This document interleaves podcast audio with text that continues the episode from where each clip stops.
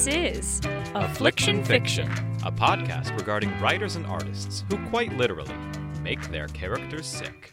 I'm James Ewer. And I'm Jennifer Horlick. On this show, we analyze illnesses that exist in fictional works, such as TV, books, and film, and how they relate to the real world. And this week, we'll be taking a look at jungle worms from the hit Nickelodeon sitcom iCarly iCarly was a show that revolved around a group of teenage friends who developed their own popular live comedic web show. The show ran for seven seasons on Nickelodeon and reached such immense popularity that it featured a number of notable guest appearances throughout its run, including Jane Lynch and Michelle Obama. But the episode which featured Jungle Worms had a very special set of guest stars. Five boys who were members of what, at the time, was the most successful boy band in the world. The Wanted? N- no, One Direction. Oh. Okay, but do you remember The Wanted? No. Me neither.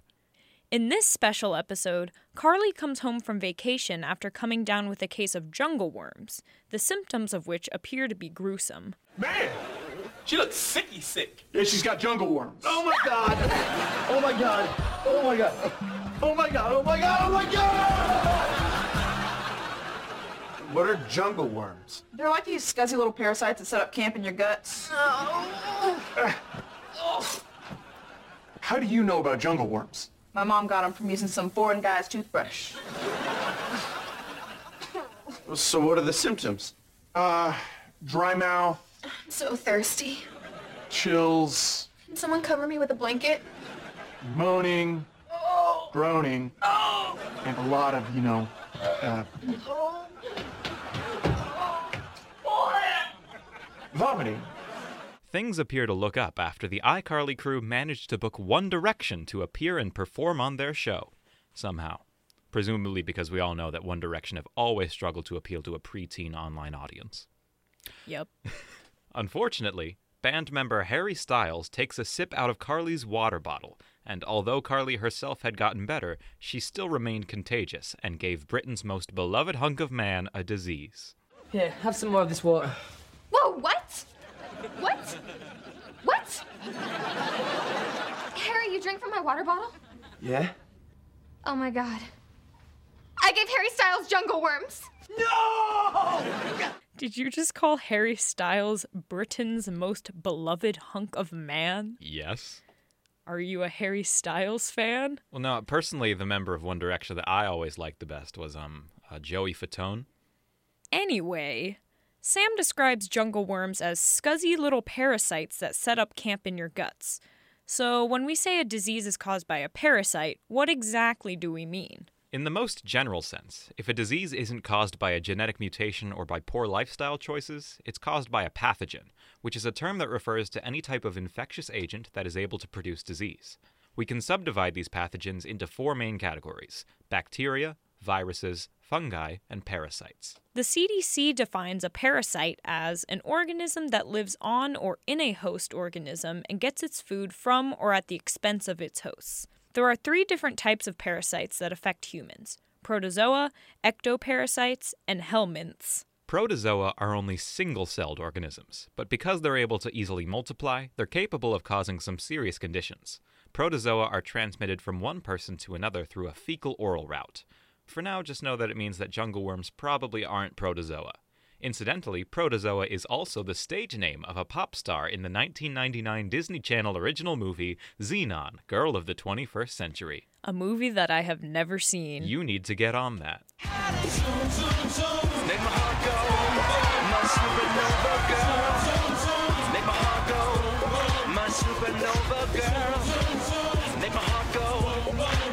supernova girl. Make my heart go. My supernova girl. Ectoparasites are probably the most easily recognized type of parasite. Fleas, ticks, mites, and lice are all ectoparasites. These are organisms which latch onto the skin and remain there for an extended period of time. Again, seeing that jungle worms were transmitted from Carly to Harry by water and its symptoms are largely internal, it's most likely the case that jungle worms aren't ectoparasites either. The final type of parasite is helminths. In contrast with the single celled protozoa, helminths are multicellular organisms that are typically large enough to be seen by the naked eye. They also differ from protozoa in that they are not able to multiply. But perhaps the most characteristic feature of helminths is that they all just so happen to be worms. Therefore, just by looking at the name, we can conclude that the jungle worms which infected Carly and Harry would have been classified as helminths. According to the Center for Infectious Disease Research, parasites differ from viruses because, unlike parasites, viruses are not living beings. They're actually just a bit of genetic material made up of DNA or RNA and wrapped in a coat of protein called a capsid. Parasites are a little bit more similar to bacteria in that they are both living and often single celled organisms. But the key difference which distinguishes them is that while bacteria do not require a living host in order to thrive, parasites always must live at their host's expense. Since Carly and Harry become infected by jungle worms, we can take a look at different types of parasitic worms that affect humans. According to Healthline, the two most common types of parasitic worms are flatworms and roundworms. As their names suggest, flatworms are thin and flat, while roundworms have cylindrical bodies that taper to a point at one end, and their body shapes are the main difference between them. No body shaming, though. They're both beautiful in their own ways. All right, you typed that into our script, and then you typed what appears to be a colon and a closing parenthesis. Can you explain what that means? Yes, um, that would be an emoticon. Mm, Uh, this one is commonly known as the smiley face. never seen a smiley face. Anyway, All parasitic worms can be classified into one of these two types, either flatworm or roundworm, and each type of worm causes different types of symptoms when they infect humans. one type of flatworm that is generally well known is the tapeworm. According to Mayo Clinic, a person becomes infected with tapeworms by ingesting food or water contaminated by tapeworm eggs or larvae. Ingesting either eggs or larvae leads to different types of infection. If a person ingests larvae, they grow into adult tapeworms and reside in the intestines, which is called an intestinal tapeworm infection. Most people with this type of tapeworm infection don't display any symptoms, but if there are symptoms, they can include nausea, weakness, loss of appetite, abdominal pain, diarrhea, dizziness, salt craving for some reason, and weight loss. On the other hand, ingesting tapeworm eggs leads to an invasive tapeworm infection in which the eggs migrate outside of the intestines and form larval cysts in body tissues and organs. These cysts cause organ and tissue damage, leading to headaches, cystic masses or lumps, allergic reactions to the larvae, and neurological signs and symptoms, including seizures. Fun fact well, maybe not so fun adult tapeworms can measure more than 80 feet long. And since people with intestinal tapeworm infection usually don't experience any symptoms, tapeworms can survive as long as 30 years in someone's body. And then, Jennifer, in the script, you wrote yay, and then another colon with a closing parenthesis. Yes. This does not seem like a moment at which you would use a smiley emoticon. No, so in this instance, you can use the smiley emoticon sarcastically or just like smiling through the pain kind of thing. Oh, I do that. Another type of flatworm is called a fluke. Wait, that's a flatworm? I thought it was the time I played basketball at the YMCA and ever won a game. No, actually. According to Encyclopedia Britannica, the three species of flukes that attack humans are the urinary blood fluke, the intestinal blood fluke, and the oriental blood fluke. Urinary blood flukes reside in the veins of the bladder. The eggs of urinary blood flukes break through the vein walls and into the bladder and consequently leave the body along with urine. Intestinal blood flukes live in the veins around the large and small intestines. Likewise, oriental blood flukes live in the veins of the small intestine, but some of the eggs can be carried into the bloodstream to other organs and cause various symptoms. These types of flukes can even cause deadly infections in humans. An example of a type of roundworm is the hookworm. People initially become infected with hookworm by making contact with soil infected with hookworm larvae. For this reason, if you're walking through some earthy terrain, it's a good idea to wear shoes. That's what an actual article from the CDC told us. It, it did. Incidentally, according to the CDC, the eggs of these parasitic worms can be transmitted from person to person through the feces of those infected. So people with hookworm infections shouldn't defecate outside any That was also it was like it was like it can be transmitted to people if they like defecate by a bush or like outside. Jennifer and I write separate parts of the script, right? And I'll be uh, we don't really review each other's parts until we record. So this is this is quite a segment that I am reading off about defecating near soil. Generally, though, if you even if you don't have a hookworm infection, I feel that maybe it's a good idea to not defecate anywhere near soil.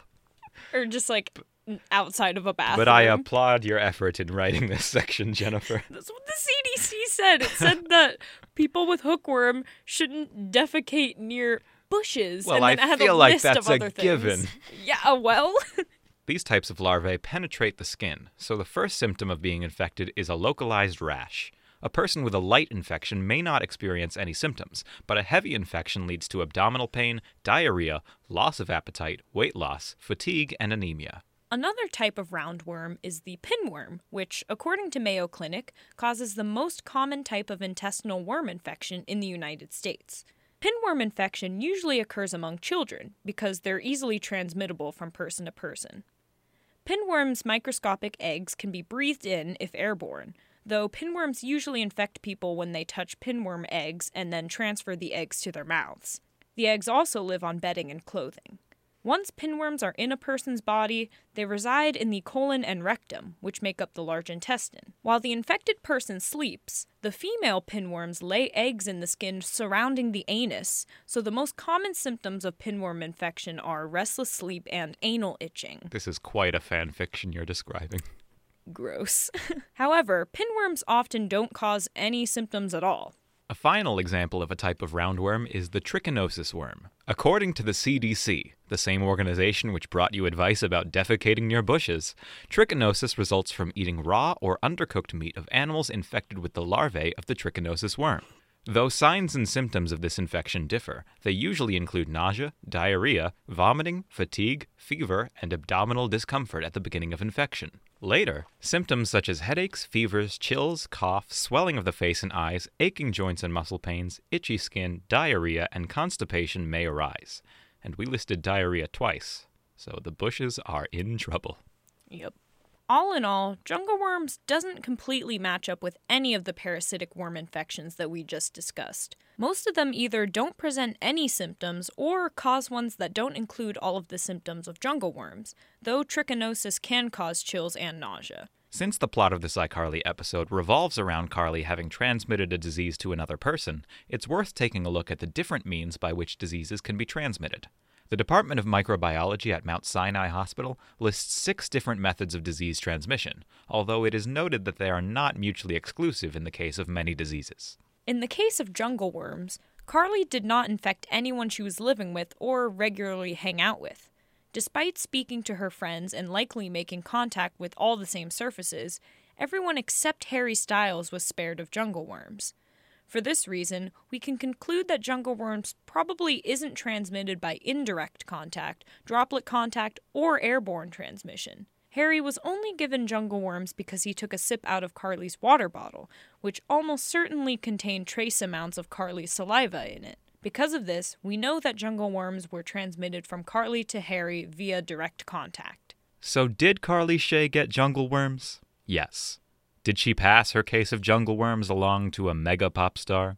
Yes. But she made direct contact with Harry Styles, so all things considered, she came out a winner. Just stop your crying, it's a sign of the times. And that's all we have to say for now. But what do you think? Do you have a question or contribution to today's discussion? Probably not. But if so, you can send us an email at afflictionfiction at wnyu.org. For now, I'm James Ewer, And I'm Jennifer Horlick. Thanks for listening. and get well soon.